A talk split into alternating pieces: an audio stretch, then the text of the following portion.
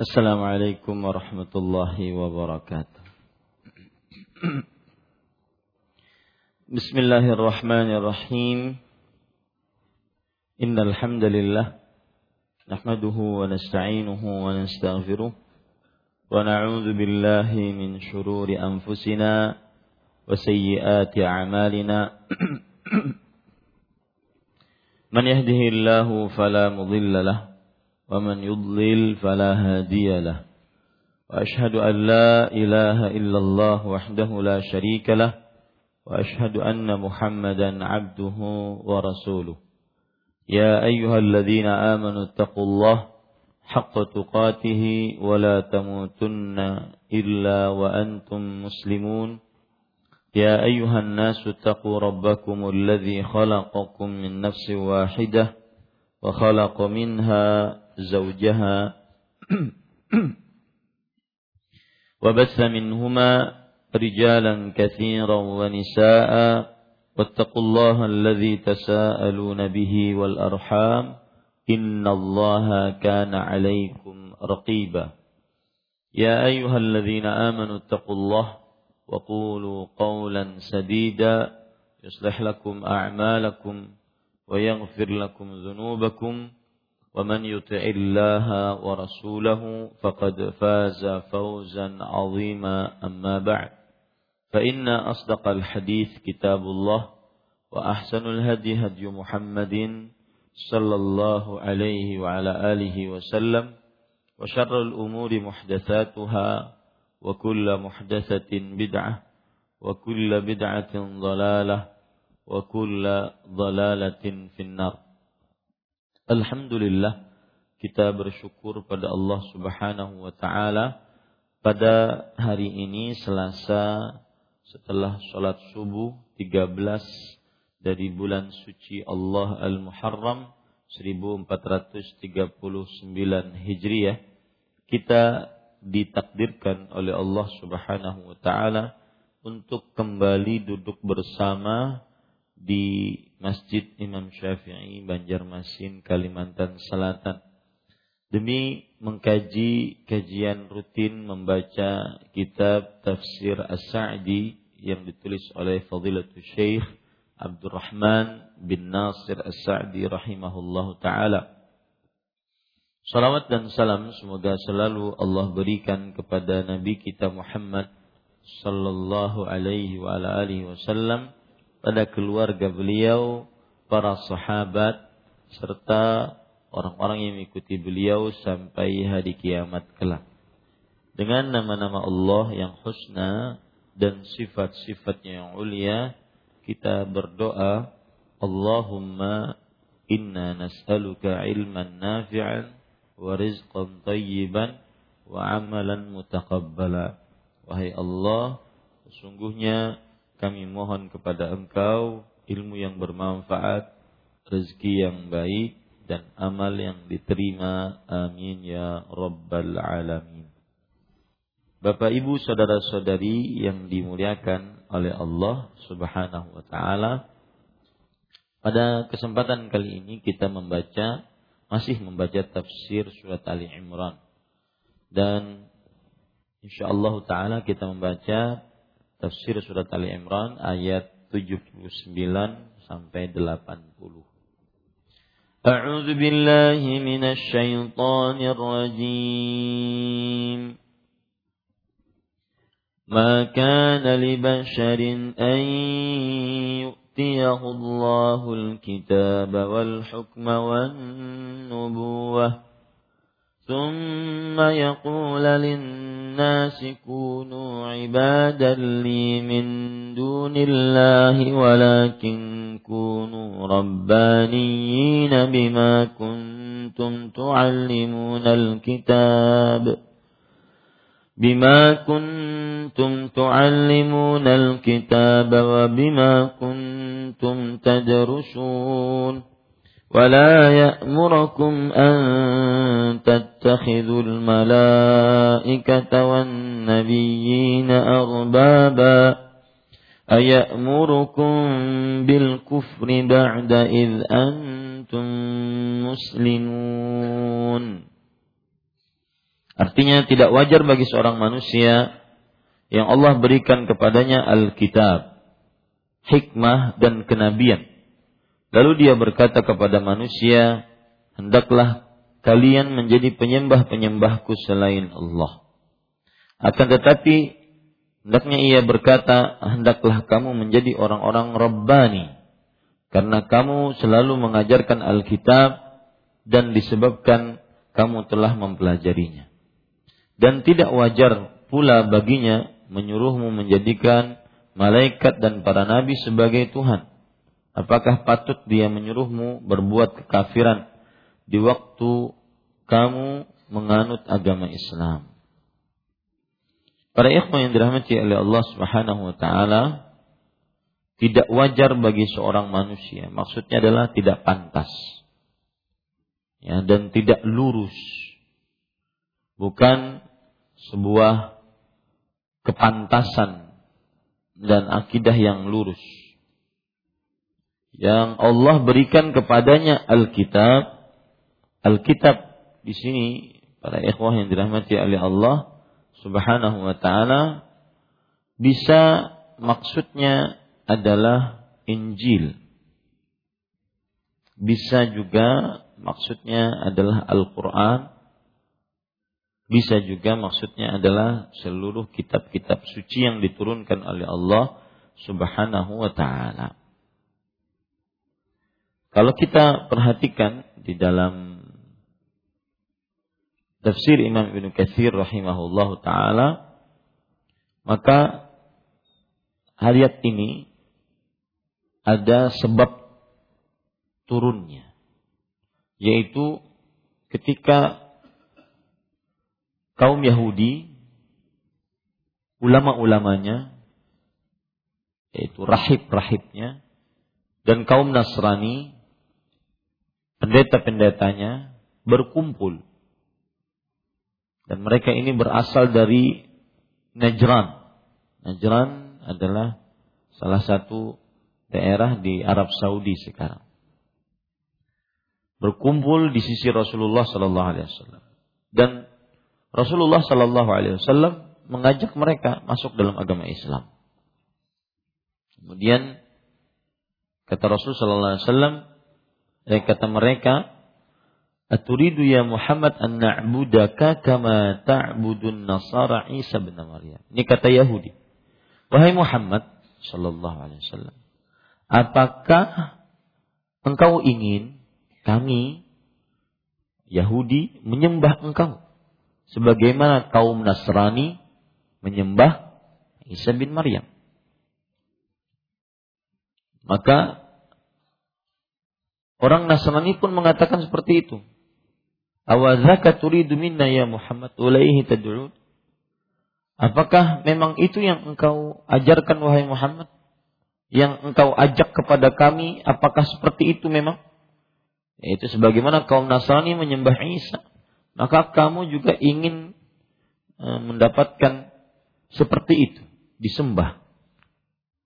Maka Rasulullah Shallallahu Alaihi Wasallam bersabda, "Ma'adallah an na'budu Allah. Aku berlindung kepada Allah dari kita menyembah selain Allah. Atau an na'mura bi'ibadati ghairi. Atau memerintahkan untuk beribadah kepada selain Allah. Ma bidzalika ba'atsani wala bidzalika amarani. Allah dengan tidak dengan itu mengutusku. Allah tidak dengan itu me, menjadikan aku sebagai rasulnya, memerintahkan. Allah tidak dengan itu. Maka turunlah ayat ini. Ya, turunlah ayat ini tidak wajar bagi seorang manusia yang Allah berikan kepadanya Alkitab Berarti kalau seandainya berdasarkan riwayat ini, Alkitab yang dimaksud adalah apa? Al-Quran. Alkitab yang dimaksud adalah Al-Quran. Tetapi riwayat yang saya sebutkan tadi, pada ikhwan yang dirahmati oleh Allah Subhanahu wa taala adalah riwayat yang lemah, dilemahkan oleh sebagian ulama. Di antaranya Imam Al-Bani rahimahullah. Yang jelas bagaimana yang sudah saya sebutkan bahwasanya Alkitab yang dimaksud yaitu bisa Al-Qur'an, bisa Injil, bisa Taurat atau bisa seluruh kitab-kitab suci. Sedangkan al-hikmah yang dimaksud di sini al-hikmah adalah pemahaman. Hikmah di sini adalah pemahaman. Karena Allah berfirman tadi, tidak wajar atau tidak cocok, tidak pantas bagi seorang manusia yang diberikan yang Allah berikan kepadanya Alkitab. Alkitab sudah kita ketahui. Hikmah, hikmah di sini kata uh, Imam Ash-Shawqani rahimahullah dalam kitab beliau Fathul Qadir, al-fahmu wal ilm. Hikmah di sini maksudnya adalah pemahaman dan ilmu. Dan kenabian. Lalu ia berkata kepada manusia, hendaklah kalian menyembah menjadi penyembah-penyembah selaku selain Allah. Ya, menyembah menyembah menyembah menjadi penyembah-penyembahku selain Allah Subhanahu wa taala. Ini sebagaimana juga yang dikatakan oleh uh, kaum Nasrani. Mereka menjadikan Isa bin Maryam sebagai sesembahan selain Allah. Sebagaimana yang juga dikatakan rahib-rahib Yahudi kepada kaumnya ataupun pendeta-pendeta Nasrani kepada kaumnya yang menyembah Isa bin Maryam sebagaimana disebutkan dalam surat Taubah ayat 31 ittakhadhu ahbarahum wa ruhbanahum arbaban min dunillah kaum Nasrani dan Yahudi menjadikan rahib dan pendeta mereka sebagai sesembahan selain Allah nah orang yang diberikan wahyu itu Nabi Muhammad SAW. Tidak pantas untuk mengatakan itu. Ya, tidak pantas untuk mengatakan, ayo sembah aku. Tinggalkan Allah. Atau ada sembahan selain Allah. Sembahlah aku. Ini nggak pantas seorang Nabi mengatakan seperti itu. Ya. Kemudian para ikhwah, dan perlu diingat juga. Kata-kata sembah aku. Ya, menjadikan penyembah-penyembahku selain Allah. Bukan berarti hanya sujud, ruku kepada yang disembah itu, bukan. Akan tetapi taat kepada sesembahan selain Allah, padahal itu adalah menyimpang dari agama Allah, itu pun juga disebut sebagai menyembah selain Allah. Mungkin kita di dalam kitab tauhid sudah belajar bahwa ada namanya syirik syirik ta'ah, syirik ketaatan. Ya, syirik ketaatan. Apabila ada gurunya memerintahkan untuk bermaksiat, kemudian muridnya taat, maka ini berarti kata Rasulullah, tilka ibadatuhum. Itulah ibadah mereka kepada ulama-ulamanya. Itu kesyirikan. Bukan kata Rasulullah SAW, Atuhilluna ma haramallah wa tuharrimuna ma ahallallah? Atuhil ayuhilluna ma haramallah fatuhilluna wa yuharrimuna ma ahallallah fatuharrimuna? Bukankah mereka rahib-rahib pendeta-pendeta menghalalkan apa yang Allah haramkan lalu kalian ikut-ikutan menghalalkannya? Dan bukankah mereka, para pendeta dan rahib-rahib, mengharamkan apa yang Allah halalkan dan kalian ikut-ikutan menghalalkannya. Fatilka ibadatuh. Itulah ibadahnya. Nah, ini perlu diingat. Menjadikan sesembahan selain Allah bukan hanya sekedar ruku, sujud, sholat kepadanya, bukan. Tetapi juga apa? Taat kepadanya dalam bermaksiat kepada Allah. Seperti mana? Sebagaimana yang sudah saya sebutkan tadi dalam surah At-Taubah ayat 31. Kemudian Allah berfirman, akan tetapi hendaklah kalian menjadi orang-orang robbani. Nah, akan tetapi semestinya para nabi mengatakan kepada kaumnya, para nabi, mengatakan kepada kaumnya, hendaklah kalian. Jadi yang mengatakan itu para nabi. Hendaklah kalian menjadi orang-orang Rabbani. Apa itu orang Rabbani? Para ikhwan yang dirahmati oleh Allah, Rabbani ada penafsiran menarik dari Imam Syaukani. Ya. Jadi kita itu sebenarnya pagi itu baca tiga kitab Fathul Qadir, Imam Syaukani, kemudian tafsir Ibnu Katsir, Imam Ibnu Katsir, kemudian Abdurrahman As-Sa'di, tafsir As-Sa'di. Biar lebih. Imam Syaukani mengatakan ada perkara menarik. Beliau mengatakan alladhi yurabbin nas bisigharil ilm qabla kibarih. Hendaklah kalian menjadi orang-orang rabbani, yaitu wahai para nabi, wahai para nabi, hendaklah kalian menjadi orang-orang rabbani. Apa itu? Orang-orang yang mengajarkan ilmu yang ringan sebelum yang berat. Nah, ini juga sering dikatakan oleh para ulama. Kalau pendakwah, ustaz yang mengajar umat, kiai, ulama, hendaklah dia menjadi orang yang robbani, ngajarin ilmu dari kecil. Ya, dari kecil baru besar. Seperti misalkan ilmu akidah dari kecil baru besar. Seperti kalau ilmu akidah, tauhid dari kitab Al-Qawaidul Arba. Empat kaidah atau prinsip beragama yang benar. Empat prinsip beragama yang benar. Naik nanti kepada al-usul as-salasah. Tiga prinsip dasar beragama naik nanti kepada kitab tauhid. Atau sebagian ulama mengatakan naik nanti kepada kitab Lum'atul I'tiqad. Naik lagi nanti kepada kitab Kashfus Syubuhat. Naik nanti lagi kepada kitab Aqidah Wasitiyah. Naik nanti lagi kepada kitab Aqidah At-Tadmuriyah. Naik nanti lagi kepada kitab Aqidah As-Safariniyah. Naik nanti lagi kepada kitab-kitab yang lain. Oh, Ustaz, masih banyak yang belum dipelajari. Iya, jangan sombong. Baru belajar kitab Tauhid. Ya. Nah, sebenarnya saya pun keliru mengangkat kitab Tauhid. Ya, tetapi saya dengar sudah sebelumnya dipelajari empat kaidah dasar, kemudian tiga tiga prinsip dasar. Hadis misalkan.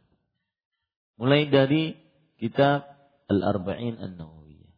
40 hadis Imam Nawawi. Kemudian naik kitab Umdatul Ahkam. Baru naik kitab Bulughul Maram. Nah, kita langsung tingkat tiga. Ya. Begitu. Itu namanya Rabbani. Dan itu yang terjadi kepada ulama-ulama besar. Sekali ber Syekh Muhammad bin Salih Al-Utsaimin, Syekh eh, bin Bas, Syekh Al-Albani rahimahullah. Itu yang terjadi. Mereka mereka melu, meng, me, menguat apa menggunakan umurnya untuk mengajari umat Islam dari ilmu-ilmu dasar. Ilmu-ilmu dasar. Ini para ikhwan dirahmati Allah. Itu salah satu makna dari Rabbani.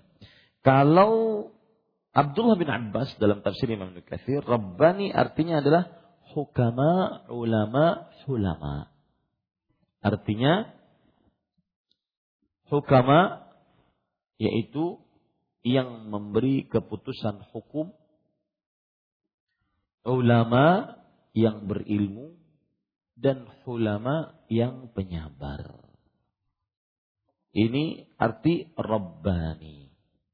Jadilah kalian orang-orang yang Rabbani, yaitu hakim, pemutus keputusan, alim, berilmu, dan halim, orang yang sabar tidak cepat balas dendam. Kemudian para ikhwan yang dirahmati oleh Allah, Al Hasan Al Basri mengatakan tafsiran lain. Rabbani artinya adalah fuqaha, ahli ilmu. Jadilah kalian orang-orang yang ahli ilmu. Ya. Ini tafsiran-tafsiran dari uh, para ulama salaf. Ahli ilmu yang ahlu ibadatin wa taqwa. Ahli ilmu yang ahli ibadah. Di sini saya ingin menyinggung diri sendiri sebelum Bapak Ibu sekalian. Ya, kita sering menuntut ilmu, kita sering duduk di majelis ilmu, maka itu hanya sebatas wasilah sarana.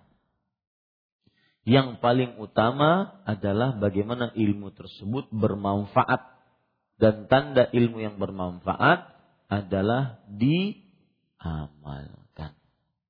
Bagaimana kita menjadi orang yang alimin, amilin, berilmu dan beramal. Ya. Sholatnya, puasanya, baca Qur'annya, dan yang dimaksud di sini sholatnya adalah amalan-amalan wajib pada sholatnya dan juga amalan-amalan sunnah pada sholatnya. Sholat-sholat sunnahnya. Ya. Bukan hanya sekedar kita menuntut ilmunya. Akan tetapi juga mengamalkannya. Kunu rabbaniyin bima kuntum tu'allimun alkitab. Hendaklah kamu menjadi orang-orang rabbani karena kamu selalu mengajarkan alkitab. Ya mengajarkan Alkitab. Dan disebabkan kamu tetap mempelajarinya. Baik. Dan tidak wajar pula baginya, yaitu bagi seorang nabi tadi, menyuruh kalian menjadikan malaikat dan para nabi sebagai Tuhan. Apa maksudnya di sini? Kalau seandainya para malaikat dan para nabi, makhluk dua makhluk, dua jenis makhluk yang paling mulia, paling suci di sisi Allah. Tidak boleh disembah. Maka bagaimana yang selainnya? Malaikat yang diciptakan dari cahaya, tidak pernah bermaksiat, mengerjakan seluruh perintah Allah, tanpa pernah bosan, makhluk suci. Itu tidak boleh disembah. Bagaimana makhluk yang di bawah derajatnya dibanding malaikat. Nabi yang mereka adalah utusan Allah. Dipilih oleh Allah. Tidak boleh disembah. Bagaimana orang-orang yang di bawah derajatnya selain Nabi. Nah, tidak pantas seorang Nabi mengajak seperti itu. Mengajak untuk beribadah kepada selain Allah. Jadi dua, dua sisi ya. Seorang Nabi tidak pantas mengajak manusia untuk beribadah kepadanya dan seorang nabi tidak pantas untuk mengajak manusia beribadah kepada selain Allah dari dirinya. Tidak pantas. Ya. Itu ada dua sisi. Apakah patut dia menyuruh kalian berbuat kekafiran di waktu kalian sudah menganut agama Islam? Maksudnya adalah apakah patut seorang nabi mengajak manusia untuk beribadah kepada selain Allah padahal kaum muslimin sudah beragama Islam. Ya, kaum muslimin sudah menyerahkan diri kepada Allah Subhanahu wa taala.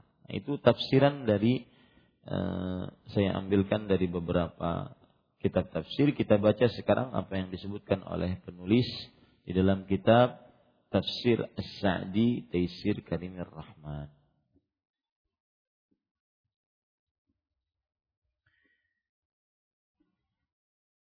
Qala al-musannif rahimahullahu taala ay yamtani'u wa yastahilu kullul istihalah bibasharin minallahi alaihi bil wahyi manallahu alaihi bil wahyi wal kitabi wal nubuwah wa a'tahu al hukm al syar'i an ya'mura an nasa bi ibadatihi maksudnya tidak akan terjadi dan bahkan sangat mustahil bagi seorang manusia yang telah dikaruniai oleh Allah wahyu, Alkitab dan kenabian dan memberikan kepadanya hukum-hukum syar'i. untuk menyuruh manusia untuk beribadah kepada dirinya. Ini mustahil. Untuk menyuruh manusia untuk beribadah kepada dirinya. Wala bi'ibadatin nabiyyin wal malaikati wattikhaduhum arbaba. Dan juga beribadah kepada para nabi dan para malaikat. Serta menjadikan mereka sebagai Tuhan-Tuhan. Sembahan-sembahan selain Allah. Lianna hadha huwal kufr. Karena semua ini adalah kekufuran. Ya. Gak mungkin nabi yang diberikan wahyu memerintahkan manusia ayo sembah kepadaku. Seperti Nabi Isa, kan ada ayat sebelumnya, Nabi Isa. Isa disebutkan dalam surah Al-Maidah. Isa mengat Allah Subhanahu wa taala berkata, "Idz Allah, ya Isa, aqul ak, apa? Ya Isa, anta qulta lin-nas ittakhuzuni wa ummiya ilahaini min dunillah." Wahai Nabi Isa, Apakah engkau mengatakan kepada manusia, wahai manusia, jadikanlah aku dan ibuku sebagai sesembahan selain Allah. Ya. Ini tidak mungkin disebutkan oleh Allah dalam surah Al-Maidah surat kelima ayat 116. Maka Nabi Isa menjawab apa? Qala subhanak. Kata Nabi Isa, Maha suci engkau ya Allah.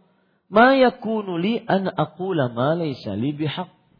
Tidaklah patut bagiku mengatakan apa yang bukan hak. Aku mengatakannya.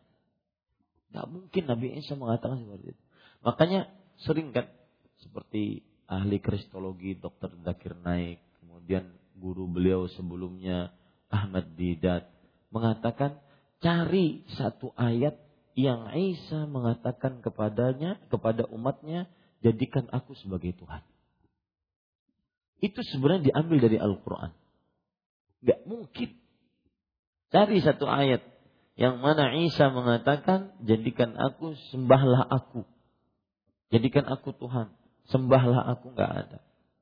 Karena Isa mengatakan, Ma, subhanak maha suci engkau. Ma yakunu li an aqula ma laysa Aku tidak pantas untuk mengucapkan sesuatu yang bukan hak. In kuntu qultu faqad alimta. Kalaupun aku mengucapkannya, engkau sudah tahu ya Allah. Nah ini para ikhwan yang dirahmati oleh Allah Subhanahu wa taala. Maka karena itu kekufuran ya. Kemudian penulis mengatakan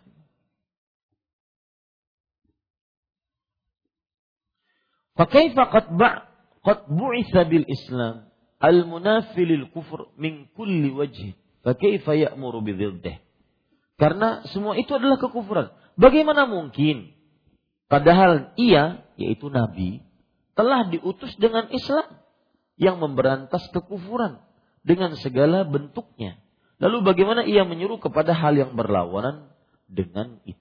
Jadi logikanya, seorang Nabi, seorang Rasul diutus dengan tauhid. Dengan agama Islam yaitu tauhid. Yang mengajak untuk beribadah hanya kepada Allah semata. Tauhid kan artinya ifradullah bil ibadah Menjadikan Allah satu-satunya yang diibadahi. Bagaimana kok bisa seorang nabi mengajak kepada ibadah selain selain Allah? Ini tidak mungkin. Karena akan bertentangan dengan syariat yang beliau bawa, dengan ajaran yang beliau bawa. Hada minal mumtani' kata beliau. Ini adalah perkara yang tidak mungkin terjadi. Lianna halahu wa ma huwa alaihi wa ma manna Allahu bihi alaihi min al-fadail wal khasais taqtadi al-ubudiyyah al-kamilah wal khudu'at tam lillahi al-wahid al-qahhar. Dan apa yang dibawa olehnya dan semua yang telah Allah telah karu, Allah karuniakan kepadanya berupa keutamaan, keistimewaan dan keistimewaan mengharuskan ubudiyah, peribadatan yang total dan ketundukan yang sempurna kepada Allah yang esa lagi maha perkasa. Selalu Pak, tauhid uluhiyah beribadah hanya kepada Allah selalu digandengkan dengan tauhid rububiyah. Menjadikan Allah satu-satunya yang berkuasa. Di sini juga disebutkan oleh penulis. Ya. Termasuk kemustahilan ketika Allah berikan kepada seorang hamba nabi eh, wahyu kemudian menjadi nabi alkitab dan membawa ajaran tauhid, eh ternyata dalam penyampaiannya mengajak kepada selain tauhid. Karena apa yang dibawa oleh Nabi dan para Rasul alaihi wassalam itu adalah menyerahkan ibadah hanya kepada Allah Subhanahu wa taala. Dan ini bertentangan dengan kesyirikan. Tunduk patuh hanya kepada Allah. Kenapa? Hanya kepada Allah tunduk patuh. Karena Allah Al-Wahidul Qahar. Allah yang maha perkasa dan maha esa. Saya sering mengatakan obat penahan yang sangat mujarab agar kita tidak mensyirikan Allah adalah mengagungkan Allah. Meyakini Allah Maha Kuasa, Maha Pencipta, Maha Perkasa, Maha Pengatur. Maka niscaya kita tidak akan beribadah kepada selain Allah. Obat penahan kesyirikan yang sangat kuat atau bukan obat benteng penahan kesyirikan yang sangat kuat adalah meyakini dengan hati seyakin-yakinnya Allah Maha Perkasa. Allah Maha Kuasa, Maha Pencipta, Maha Pengatur. Ini kita tidak akan pernah berpaling dari Allah. Makanya para ulama mengatakan tauhidur rububiyah mustalzimun li tauhidil uluhiyah. Artinya meyakini Allah Maha Pencipta, Pengatur, Berkuasa mengkonsekuensikan kita beribadah hanya kepada Allah. Itu diambilkan dari perkataan penulis tadi mengatakan bahwa ini adalah di antara perkara yang tidak mungkin terjadi dan apa yang dibawa olehnya dan semua yang telah Allah karuniakan kepadanya berupa keutamaan dan keistimewaan mengharuskan ubudiyah yang total dan ketundukan yang sempurna kepada Allah yang Maha Esa dan Maha Perkasa. Kenapa kita tidak menyembah Yesus, patung, berhala, sapi, api, dinding ratapan, Uzair? Kenapa? Karena tidak perkasa. Tidak kuasa. Tidak pencipta. Itu selalu antum ingat. Benteng paling kuat agar tidak terjerumus ke dalam kesyirikan adalah tauhidur rububiyah. Meyakini Allah Maha Pencipta, Maha Pengatur, Maha Kuasa. Niscaya Anda tidak akan pernah berpaling dari Allah Subhanahu wa taala. Senantiasa beribadah hanya kepada Allah. Baik, kita lanjutkan. Kemudian penulis mengatakan, "Wa hadha jawabun liwafdi Najran hina tamada bihimul ghurur wa wasalat bihimul hal wal kibr an qalu atamuruna ya Muhammad an na'budaka hina amarahum biibadatillahi wa ta'atih." Ini merupakan jawaban atas delegasi Nasrani. Nah, Makanya saya sebutkan riwayat yang ada di dalam tafsir Imam Ibnu Katsir meskipun dilemahkan oleh Imam Albani tetapi maknanya sahih. Bahwa delegasi Nasrani yaitu kaum siapa tadi? Kaum siapa? Nasrani dari kaum dari daerah Najran. Kaum Nasrani dan kaum Yahudi.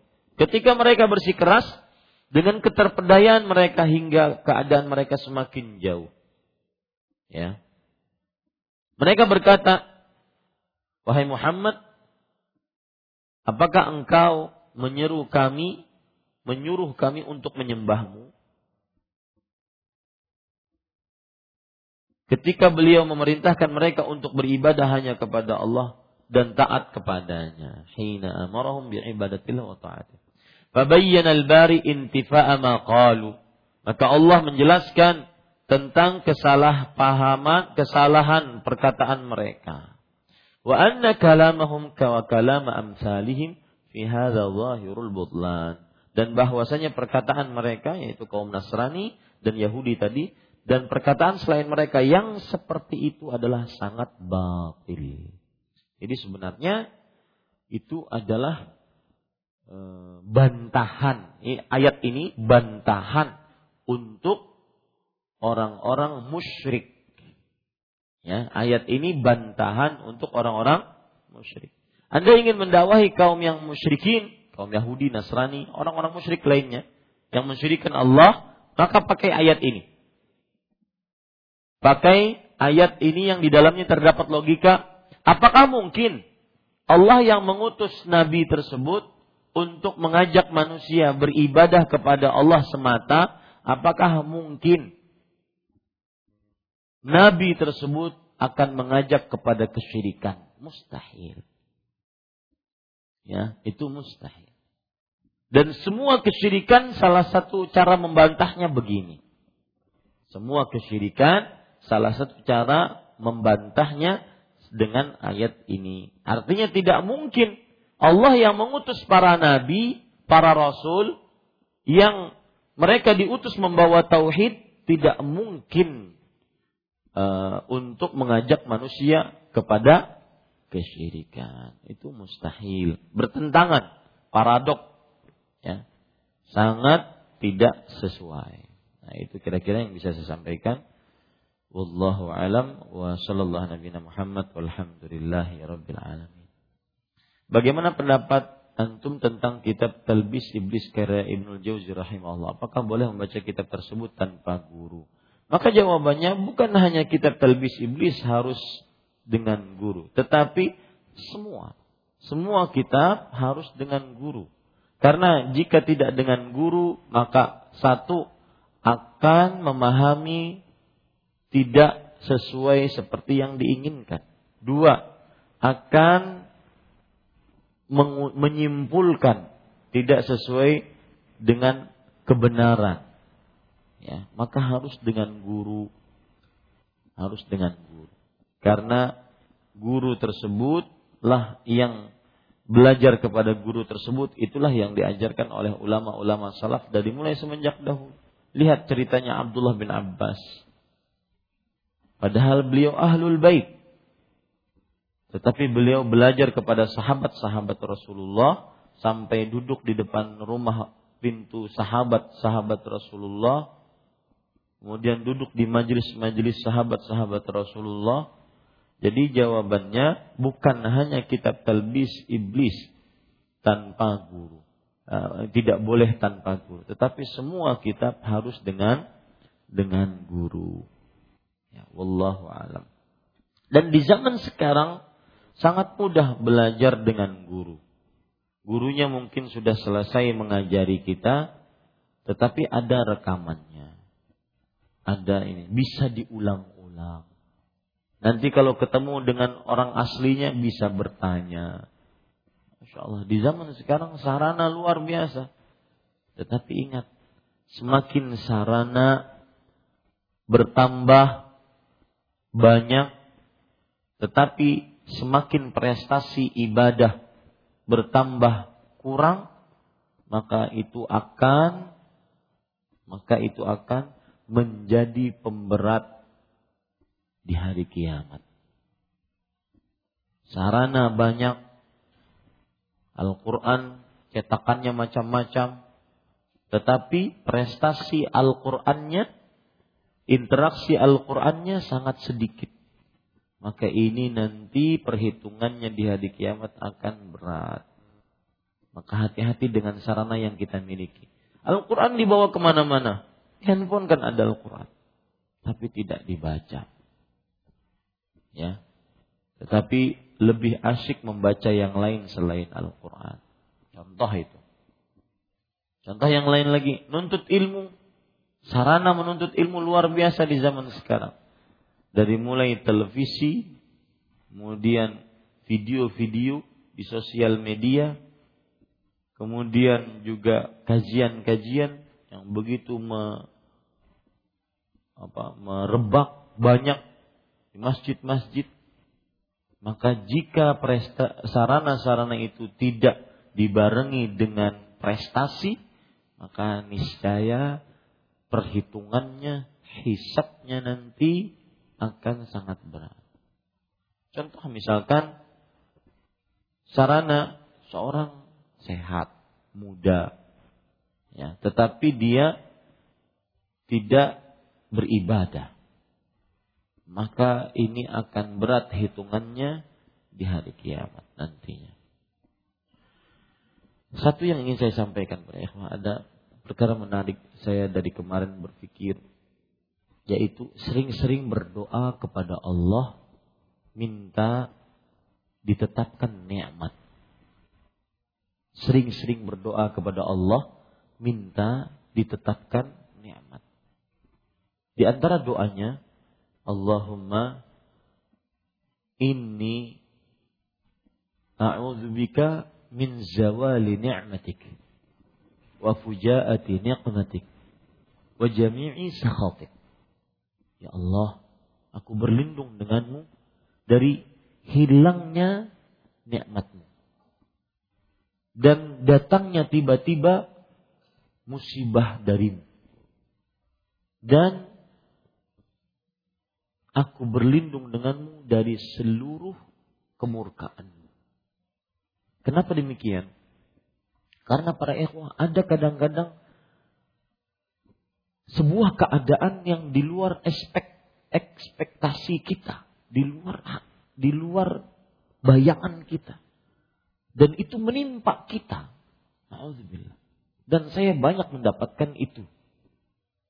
Di antaranya, saya beri contoh misalkan, perkara hati. Ada seorang istri bertanya kepada saya, Ustadz, saya sudah tidak cinta lagi dengan suami saya. Itu kan saya bilang, eh, kemudian beliau bertanya, bolehkah saya menggugat cerai atau mengajukan cerai? Maka saya katakan, boleh. Sebagaimana yang terjadi kepada Barirah radhiyallahu anha. Barirah sudah tidak cinta lagi kepada suaminya. Suaminya sampai ngikut-ngikutin ke mana-mana. Kasihan suaminya. Dan itu terjadi. Terjadi. Kemudian ada lagi suami yang bertanya, Ustadz, istri saya bolehkah dia keluar dari rumah, pulang ke rumah orang tuanya, demi katanya ingin menenangkan hati, fokus ibadah dulu karena sudah merasa tidak cinta dengan saya. Lihat. Bisa mungkin itu kena sihir. Bisa mungkin tidak. Tapi memang rasa cinta dicabut oleh Allah Subhanahu wa taala. Maka bayangkan coba, istri satu-satunya yang sudah antum ya. Satu-satunya mungkin semuanya kita sudah serahkan untuknya, berkorban untuknya. Tetapi kemudian dicabut rasa cintanya. Yang dicabut adalah perempuannya. Kalau yang dicabut laki-lakinya, ini yang dicabut perempuannya. Itu kan lebih mengenaskan kalau yang dicabut laki-lakinya.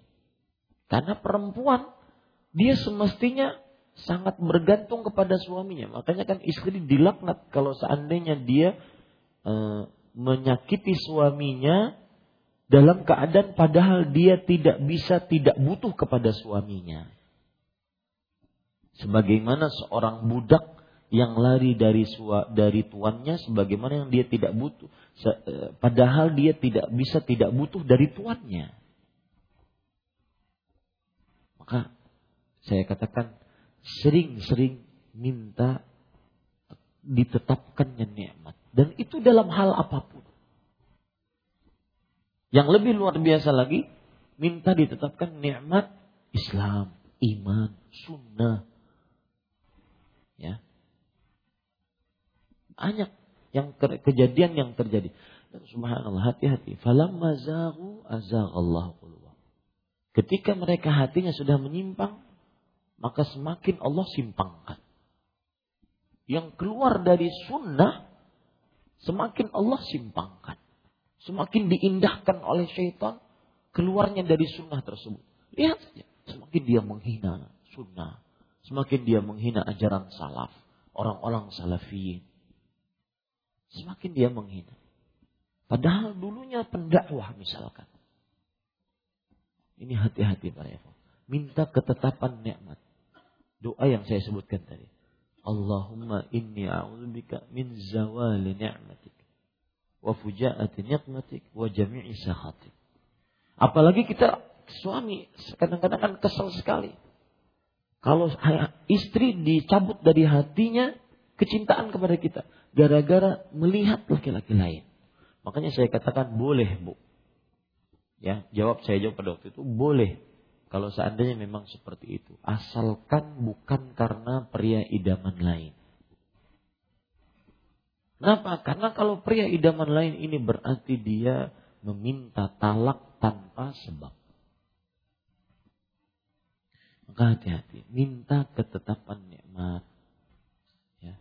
ya Allah, aku berlindung dari hilangnya nikmatmu, datangnya tiba-tiba musibahmu, dan aku berlindung dari seluruh kemurkaan.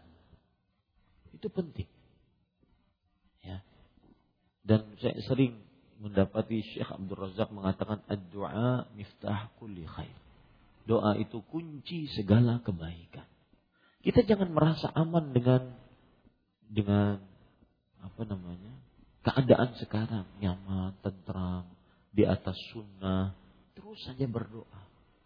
Bayangkan Rasul Shallallahu Alaihi Wasallam kurang apa beliau? Tetap berdoa, ya muqallibal qulub, bitqalbi ala dini. Tetap itu berdoa seperti itu. Ya. Ada orang kadang-kadang, saya pernah bertemu dengan seseorang. Ustadz, saya sekarang tabungan saya sudah melimpah ruah. Itu mungkin tujuh turunan gak selesai. Untuk digunakan oleh anak-anak saya. Saya masih muda tapi yang Ustaz. Masih seumuran saya, 30. 30 masih muda ya. ya. Masih muda, saya ingin pensiun dini Ustaz. Saya ingin masjid, rumah, rumah masjid, masjid, rumah, rumah masjid. Sudah. Saya ingin isi hidup saya ini ibadah saja. Maka saya katakan kepada beliau, silahkan saja kalau seandainya ingin pensiun dini. Kalau merasa sudah cukup dengan dunia. Tapi jangan lupa pula berdoa agar minta ditetapkan hati, ditetapkan nikmat. Maka hati-hati para ikhwah. Karena Keadaan kita tidak tahu. Besok hari kita berbuat apa kita tidak tahu. Keadaan keluarga kita bagaimana kita tidak tahu. Ya. Ada kawan saya karena Allah bercerita, Ustadz pengalaman bukan bukan apa-apa, cuma pengalaman. Biasanya suami yang terlalu sayang kepada istrinya, itu nanti suaminya menyeleweng. Enggak juga seperti itu. Tetapi kadang-kadang ada yang terjadi seperti itu. Artinya dicabut, dicabut kecintaannya kepada selain itu. Maka hati-hati, saya ingin katakan hati-hati, mintalah ketetapan nikmat dari Allah. Ya, minta ketetapan yang itu beberapa hari ini saya berpikir karena mendapatkan hal-hal yang seperti itu. Dan banyak kejadian yang luar biasa. Tanpa sebab dicabut rasa cintanya. Tanpa sebab melihat suaminya seperti musuh bebuyutan. Padahal suaminya tidak kurang apa-apa. Saya pernah mendapati kasus sang istri berzina dengan kawan temannya, kawan kawan suaminya. Ketika ditanya oleh suaminya baik-baik, apa sebabnya? Enggak, ulun iseng aja. Coba bayangkan. Itu jawaban, itu kejadian nyata. Iseng. Itu kan dicabut nikmat melayani suami. Nikmat berhubungan badan dengan suami. Alangkah indah ketika istri ketika suami melihat istrinya semakin hari semakin dia lebih cantik daripada sebelumnya, dia merasa semakin dia lebih cinta daripada sebelumnya. Begitu juga istri melihat suaminya semakin lebih sempurna daripada sebelumnya. Ini para ikhwan yang dirahmati oleh Allah Subhanahu wa taala. Maka syukur yang ada yang bentuknya segitu ya itu itu ya sudah. Syukur yang ada Ya. Jangan terlalu berharap yang sempurna. Kesempurnaan hanya ada pada bidadari. Apalagi yang lagi puasa nih. Ini para ikhwan dirahmati. Kita cukupkan dengan kafaratul majlis. Subhanakallah hamdik asyhadu an la ilaha illa anta astaghfiruka wa atubu ilaik. Wassalamualaikum warahmatullahi wabarakatuh.